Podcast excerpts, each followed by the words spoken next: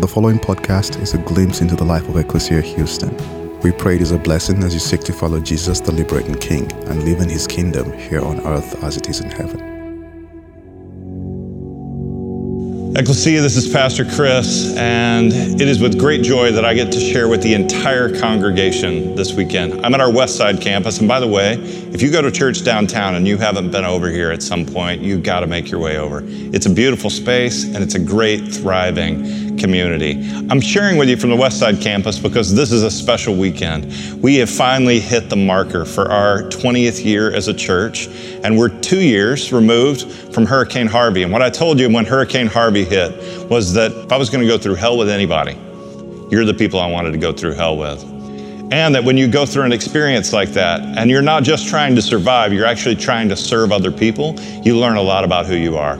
And over the last two years, we've learned a lot about who we are. And we've got some stories to tell. And so on our website, uh, you're going to hear more. You'll hear some in this sermon about some things that have happened since Harvey. But we got a full report of everything that we were able to do. You can go to ecclesiahouston.org slash Harvey, and you're going to get this beautiful report. It's going to tell you all the things that we did, every dollar it was spent, and it's going to be totally worth your time.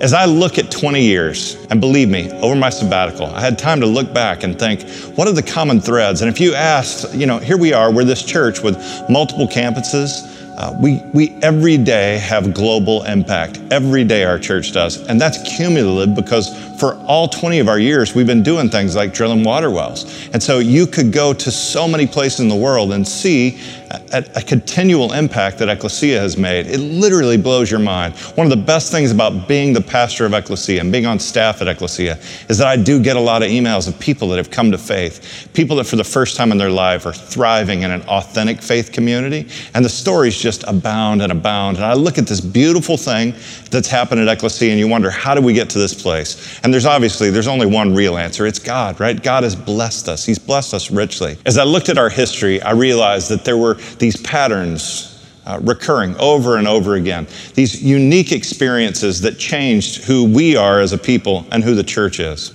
Uh, when I was 18 years old, I was a freshman at Baylor, and I took my first job at a church. My, originally, I was there to, to lead the music, and, uh, but it was a church without a pastor, and so naturally, at times, they'd turn and say, well, how about you preach? And uh, so I'd literally, like, I'd lead the music, and then I'd preach.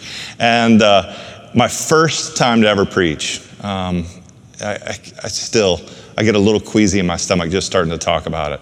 I, I had to prepare this sermon, and I was just grateful, like that it was this little country church in Central Texas, and if it bombed, it bombed, and not many people would know. And on this particular Sunday, um, I still don't know how it happened exactly, but probably the most influential person that I could think of in my circle and in my life ended up in the audience in the congregation on that day.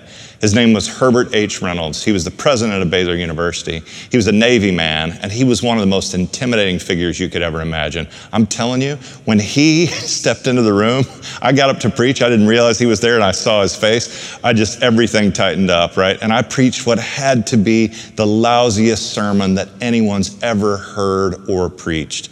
I got out, and, the, and thank God we don't do this at Ecclesia. Um, but at small churches and country towns, the pastor then goes to the back door and everybody that comes through shakes their hand. It's awkward um, at times, right? Because people don't know what to say, especially if you preached a bad sermon, right? People will come through and just be like, well, that was a sermon. it's so painful. And I watched everybody come through the line. And, uh, and if, if you're not a pastor, you may not get it, but I'm telling you, even uh, people like Sean and I that have 45 plus years of, of preaching experience between us, um, it, it's, still, um, it's still helpful to get encouragement and uh, positive feedback. And uh, you, you won't hear a pastor anywhere say, you know, I'm just over encouraged. I have too many people encouraging me. It does not happen. Uh, but we got, and we got great preachers here, people like Erica that haven't been preaching long, that preach great sermons. I want to encourage you to say, hey, that was great. I really appreciated that. And I remember the line moving along, and I realized Dr. Reynolds has not come through the line. And I thought, this sermon was so bad, he just slipped out the other door, right? Because who would want to look me in the eye after that sermon? Um, but he was the last person in the line. And when he came through the line, I'll never forget, I was wearing this awful kind of avocado green suit that didn't really fit very well.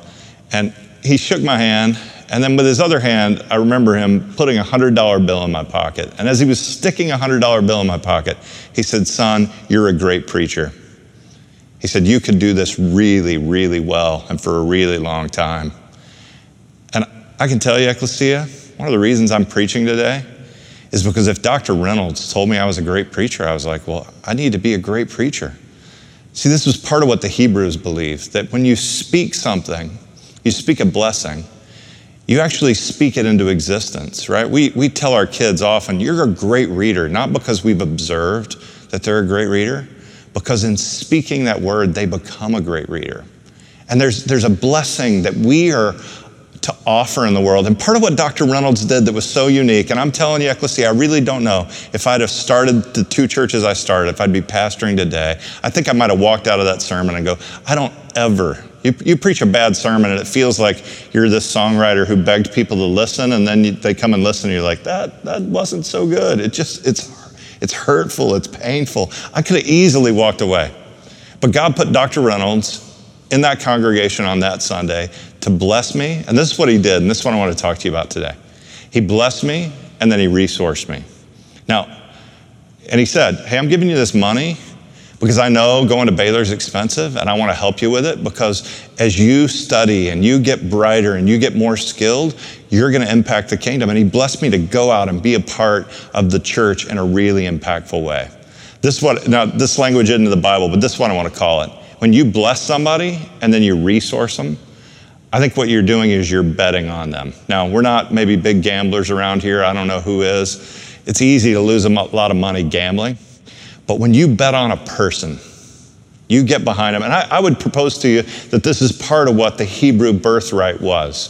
When Isaac is, uh, is in this position to bless Jacob or Esau, and there's this competition for the birthright, the birthright came with a blessing and a resource.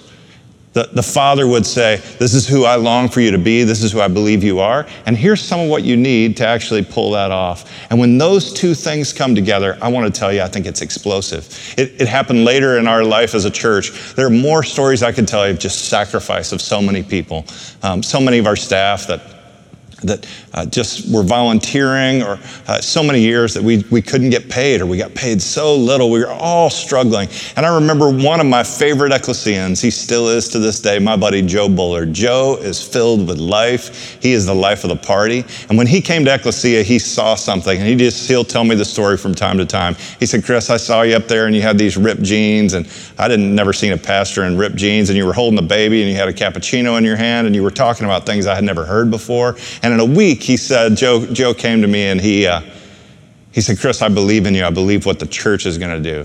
For the first time in my life, he had written a check to Ecclesia that had six figures on it, right? And he put it in my hand. And he said, I believe in you. Go make the church what it's supposed to be, right? Joe Bullard was betting on me. He was betting on us as a church. And, uh, and I'm so grateful that his bet and so many others paid off, right? And so, this one I want to suggest to you today, Ecclesia, that maybe part of what makes us unique is we're a church that seeks to bet on people.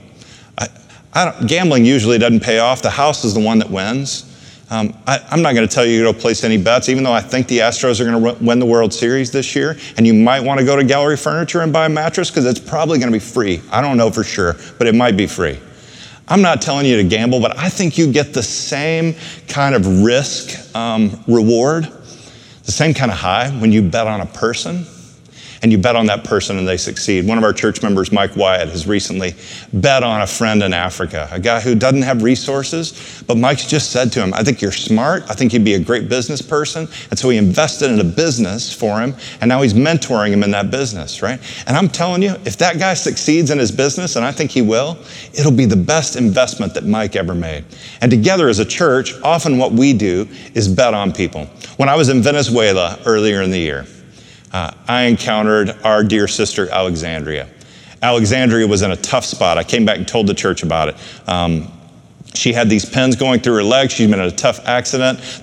The hospitals in Venezuela were not able to treat her well, and uh, she had actually developed a really dangerous infection in her leg. That infection uh, was so severe that the doctors there were saying, We don't think we can take care of it it looks like we're going to need to amputate your leg. As a church, part of what we get to do is find somebody like Alexandria and bet on her. And we just said, Alexandria, we want you to go someplace where you can get the best medical care because we want you to be able to serve your kids, your family, and the world. I was watching her, even with these pins in her leg, she was serving the doctors and nurses at the border there in Venezuela. She was loving on people, even with her limitations. And I looked at her and I thought, that's somebody Ecclesia wants to bet on. And uh, it was quite an ordeal. I told you about it. She didn't have a real ID, a valid ID, because Venezuelan government was shut down. It took us a long time to get it. We finally got it. We got her to Argentina. Our dear brothers and sisters at La Misión in Argentina, they've been taking great care of her. She's in a beautiful little apartment. She's seeing some of the best doctors in Latin America. Um, she has had multiple surgeries. Uh, they are, even this week, they are gathering a team of 14 doctors that will be in the room to surround her with advice for the next steps in her treatment. She still needs a knee replacement. Um, this is something our church is funding. When you give to Ecclesia, this is what we do. We got to care for some things around here. We got uh, utilities. We got a staff that we want to take care of, and we're doing a better job of that than we did back in the early days, and we're grateful for that because we have some of the best staff on the whole planet. What we want to do is care well for the people that serve our church, and then we want to share our resources and bet on people like Alexandria. She's got a few more surgeries coming up. I want to ask you to pray for her. Our dear sister Andrea Barnes was recently in Venezuela. She's been there more recently than I've been. And I thought you ought to hear from her about her stories of meeting people that together we could bet on. Uh, we bet on Andrea and Marcus because we love them. I mean, they're just, they've been a faithful part of our community for so long. When Harvey hit them hard, we were so glad to come around them and serve them. We know when you bet on them, you're leaning into an opportunity to invest in people that are going to serve the whole world. And that's who Marcus and Andrea are. These are some of Andrea's reflections from her recent trip to Venezuela.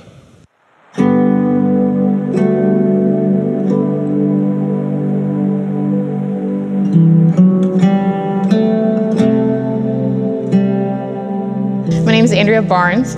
I was born here, but my parents are Venezuelan. My mom's from Caracas and my dad's from Maracaibo. Growing up, I just was always around Venezuela. It's just my culture. I went to Venezuela a lot growing up, and I still have two very close aunts that live there. The crisis has been going on for a while, but the past five years is when it's gotten really bad. So I would say the last three to five years I've been praying for an opportunity to help. So when I heard Pastor Chris talking about getting to go to Colombia to help the Venezuelans, um, I was just so thankful that our church, I love our church. We do beautiful, beautiful things, and so I was I was very grateful that I was going to have the opportunity to go and serve my brothers and sisters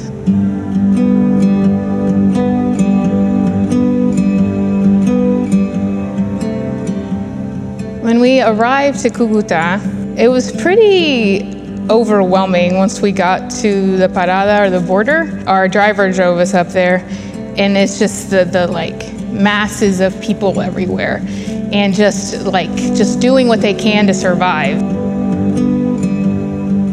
On the first day, we went to the church at La Parada at the border, just sat with some kids and hugged some kids. We had some books, and I got to give out books and read to a few of them, and it was really, it was really beautiful. And then on the second day, we went to the tent with the walkers, and that was like life changing because um, I was able to wash their feet and really hear their stories.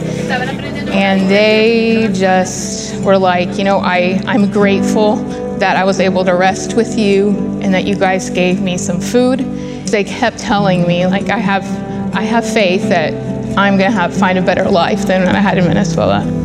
And God somehow like miraculously was providing for them every day, even though they were like walking across the country. I love that we can partner with and help and know that we are providing. And it might be something small, but it's really big to them because they, they're living day by day. Something God has been showing me since Harvey is that like you have to live in the moment. You can't worry about what's going to happen tomorrow or a year from now because you don't know. You you don't know. before I went, I kind of understood the verse where God's like, you know, I provide for birds every day. How much more am I going to provide for you? I like I feel like I saw that in person. I just see God different. Like he he's with us here, he's with them there. Um, and we we don't we just stay in today We've been so blessed by everybody in Ecclesia. Um, we would like literally not have a house if it wasn't for our church. I'm just so grateful that we can help these people that are in so much need. I, I have to go back. I feel like they're they're part of my family now. I, I have to go back. Ecclesia, isn't that beautiful? Uh, Andrea wants to go back. I, I want to go back. Not all of you have to go. Um, we are there together. When Andrea is there, when I'm there, we're all there. Our whole church is there. And uh, over my sabbatical, I was able to let go of a lot of things. I was able to relax and uh, focus on other things and be present with my kid at a baseball game. Uh, the one thing I couldn't let go of was Venezuela. I just dreamed about the people in Venezuela at night because uh, I have a love for them. I've seen the suffering. When we lean in on a project like this because there's a need, I want you to know it's not just because it hits the news and then it matters. When we lean in, we don't lean in and then just pull out when uh, we get bored and are ready to do the next thing. We've been leaning in for months now. And so I want to share with you that uh, so far, Ecclesia, we've invested about $77,000 uh, in the work in Venezuela. A lot of that's gone to upgrades for the church. It's a remarkable church, La Frontera. It's, it's just border church. They just knew somehow before they even, all this was going on, they had a ministry at the border. Um, Pastor Maurizio is a gift. Um, he served selflessly um, in ways that I couldn't even describe to you. We've been helping build out the church. We've been uh, working on water supply and electrification and getting fans there and helping set up uh, what we need for the medical clinic to work well. Um, we now have invested monthly in a feeding program so that uh, we're, we're hiring four Venezuelan ladies that need jobs. We think that's important uh, because we give them a chance to work and they make the food that they share with other Venezuelan people that are hungry. And so that comes out to about 3,500 $1,200 a month. There's about $1,000 that goes to, to get baby formula. We don't want any baby to come in that's malnourished to leave without baby formula. That, that just wouldn't be us uh, to pull back on any of those things. We're going to be leaning in on those every month. There's more opportunities. What I need you to know is that when you give to Ecclesia, these are the things that we're up to, and it takes all of us together. If you automate your giving, if you pull that together, if the church can actually count on, hey, we can make these commitments, we can up our commitments because we have church members that that have made commitments to be a part of it. It helps all of us to plan and serve in beautiful ways. Um, Andrea shared with you these beautiful tents where people, literally by the thousands every day, are just walking and they're walking and walking. And, uh, and to have Christian brothers and sisters there, they wash their feet and they do exactly what I told you it is when you bet on somebody.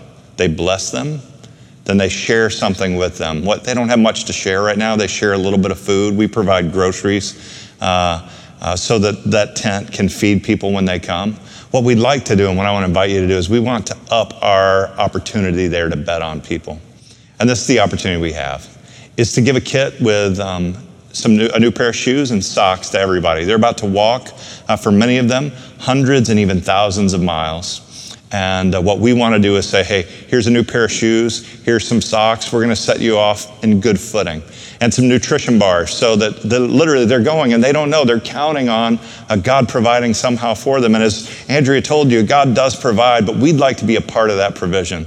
And then our brothers and sisters that are serving through the church there have said, if we could buy a van, it would be about $10,000. If we could buy a van, we could drive people for their first 150 miles. Can you imagine being able to come to somebody and say, hey, listen, you got a long journey ahead of you. Uh, we can't take you all the way there, but we're going to get you 150 miles ahead. We're going to put you in the van. We're going to feed you. We're going to pray for you. We're going to make sure you're hydrated well. We're going to get you off on your journey in a strong way. I think it'd be a beautiful gift. That's what I think it looks like Ecclesia to bet on people. And I'm telling you, more than any team you could bet on, hardworking people that love God and they want a better life for their kids and they're just going to find it and they're going to work for it. Those are the kind of people we want to bet on. We were in a similar environment in Mexico City uh, this last year in November when uh, the world was. Uh, just talking all about this migrant caravan. There was so much talk, and we looked around and said, we don't really see any action.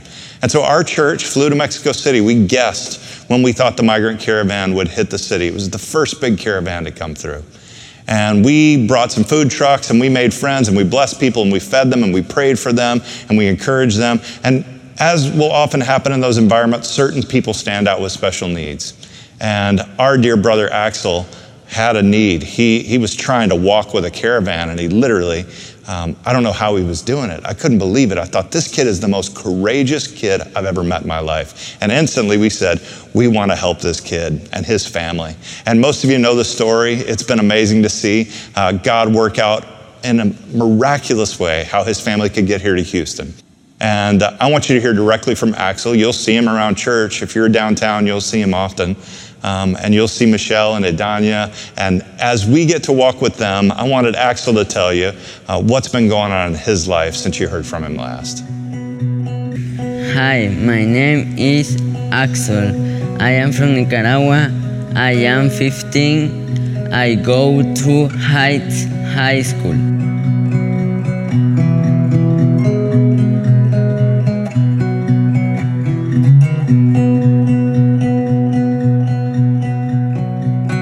Pues primeramente, eh, donde me reuní con ellos, donde los conocí a todos ellos, fue en Galveston. Ahí cuando fuimos a Galveston, em, ahí me sentí tímido por varias veces. Me sentí con miedo porque decía yo, eh, vengo de Nicaragua y, y ahora dónde estoy, decía yo. Eh, pues cuando conocí a los chicos, me comencé a sentir más, no sé, más como en familia, así, con la iglesia. Cuando estoy eh, agrupado con ellos, me siento feliz gracias al pastor Chris, que nos ha ayudado y a toda la congregación si no, no, estuviéramos aquí. Gracias a ellos, eh, no sé, estuviéramos muertos o presos eh, o desaparecidos. Ecclesia, if that doesn't move you, um, I don't know what would. Aren't you glad that together we bet on Axel? That's going to be the best bet any of us ever made. This kid, he, he loves people so well. He works so hard to, to come as far as he's come with his English this year, to pass the STAR test. I'm telling you, I love this kid and I can't wait to be a part of his future. You're a big part of his future, and that's what we do as a church. We find people and we bet on them. What does it mean to bet on them? It means to bless them and resource them. That's what we think it means. It's not in the Bible, it's not the term, but in a similar way to a birthright. Who are the people in your life that you can bet on? And then what does it mean to be a part of a church that really sees ourselves as a community that's intended to bet on people together? All of you aren't going to make it to the tent in Venezuela to meet the mother that has a need. But what we want to do is resource the people that are there so they knew who to bet on, right? And they, they meet a mother that has a kid uh, like Jorge Alberto right now, one of the kids that we're helping, that has liver damage. And we're working hard, not just with the medicine, but new opportunities and new treatments for Jorge Alberto and for his mother to be able to provide for him. And when we get a chance together, we can bet on people and we can see them thrive on the other side of it. I'm grateful that Dr. Reynolds and Joe Bullard and so many other people bet on me and bet on Ecclesia. We wouldn't be who we are, we wouldn't be doing what we do today because they knew that we were going to be blessed so that we could be a blessing. That's what we want to do. You're blessed. I don't know what you see particularly in your hands today, but I know all of us have some resources. And as we pull those resources together, I believe that the next years to come, we'll do more with them than we've ever imagined. And we're going to have more stories like Axel's and Alexandria and Andrea and so many others that love people and serve people well because we believed in them and we cared for them and they're going to care for others. Our dear brother Mike Yeager is going to come share with you now. His story is such a beautiful story. He's a faithful pastor on our staff. He didn't show up at Ecclesia for the first time thinking he would eventually be a pastor on, on our staff. It, it wasn't even a remote thought. And yet, God had plans for him that are beyond what he could have ever dreamed would be his plans. I'm blessed to walk with him, to be his friend, um, to be a co servant with him of all of you. And I want to ask you to welcome him as he comes to share.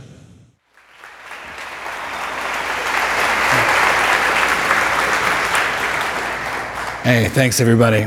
Uh, so, if you will indulge me for just a moment, uh, my wife Lauren was born and raised in Midland, Texas.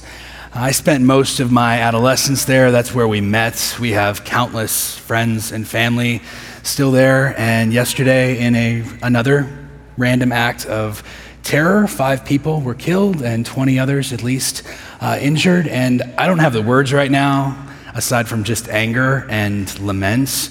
Um, so I would love to invite you to join me in a moment of silence for the victims and their families.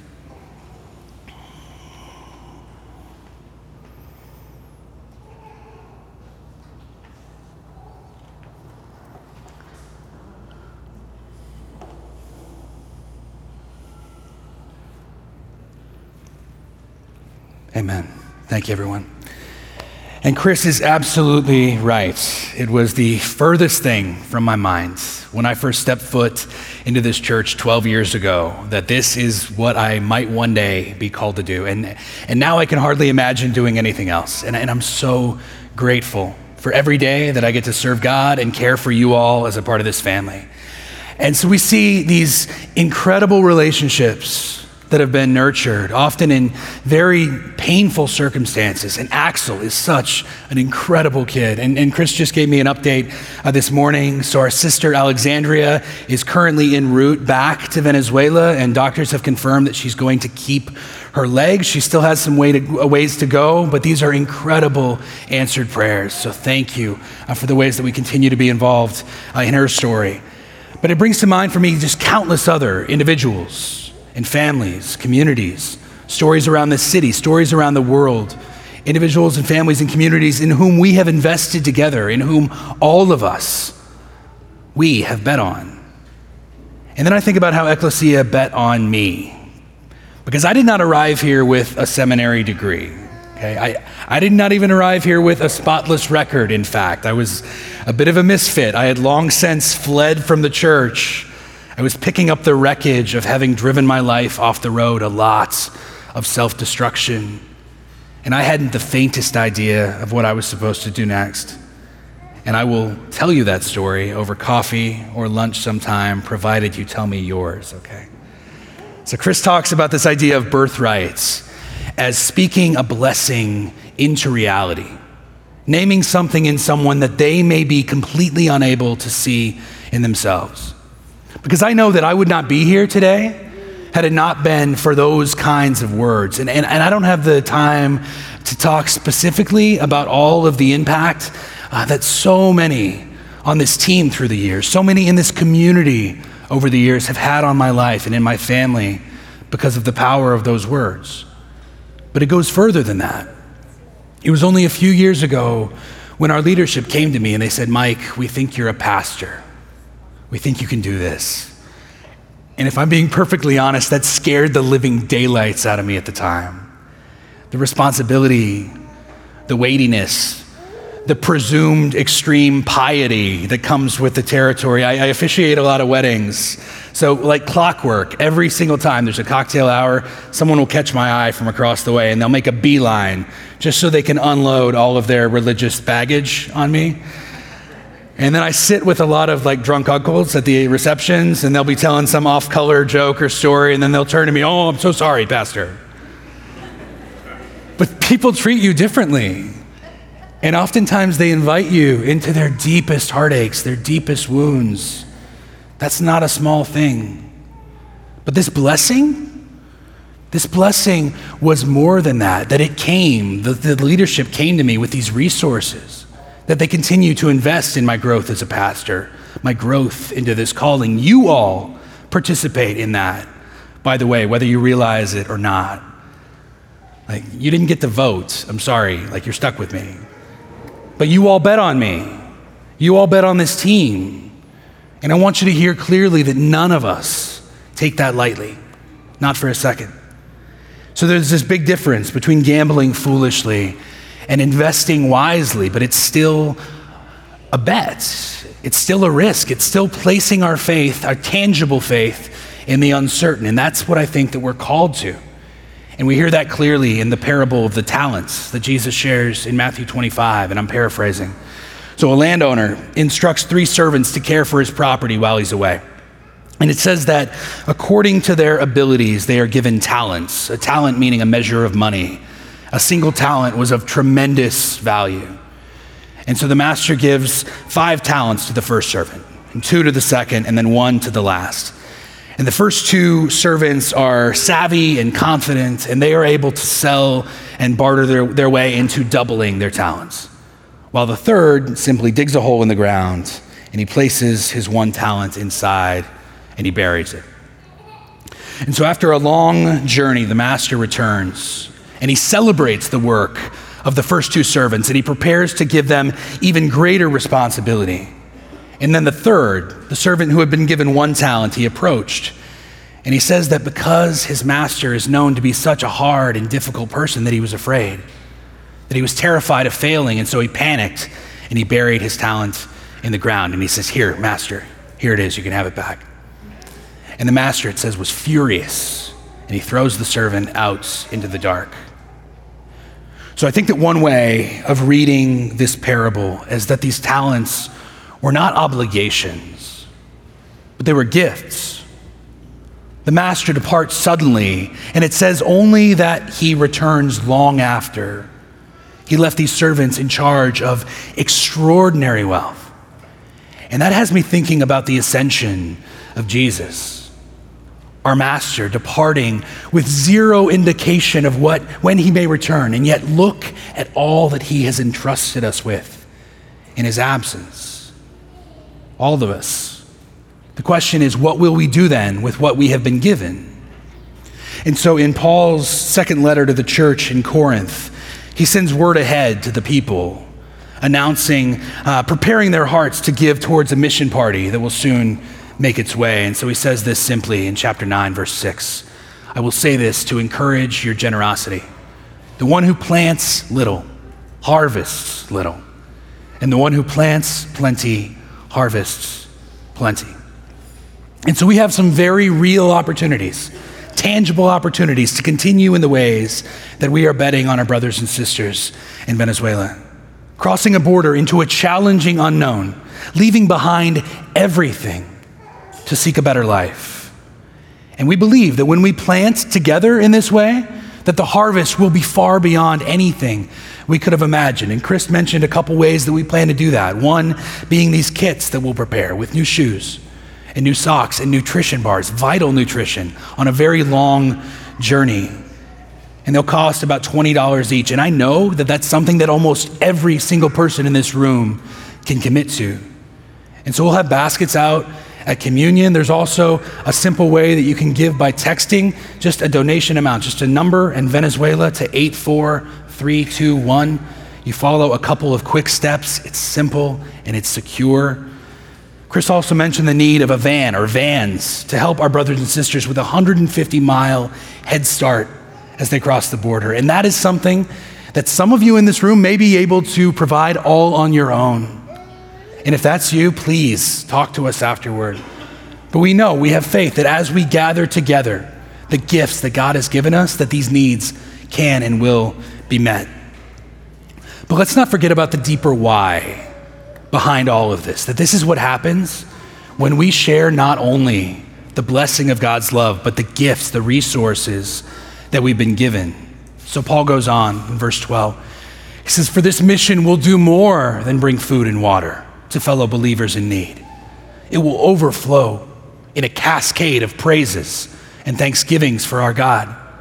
When this mission reaches Jerusalem and meets with the approval of God's people there, they will give glory to God because your confession of the gospel of the Anointed One led to obedient action, and your generous sharing with them and with all exhibited your sincere concern because of the extraordinary grace of God at work in you. They will pray for you and long for you Praise God for this incredible, unbelievable, indescribable gift.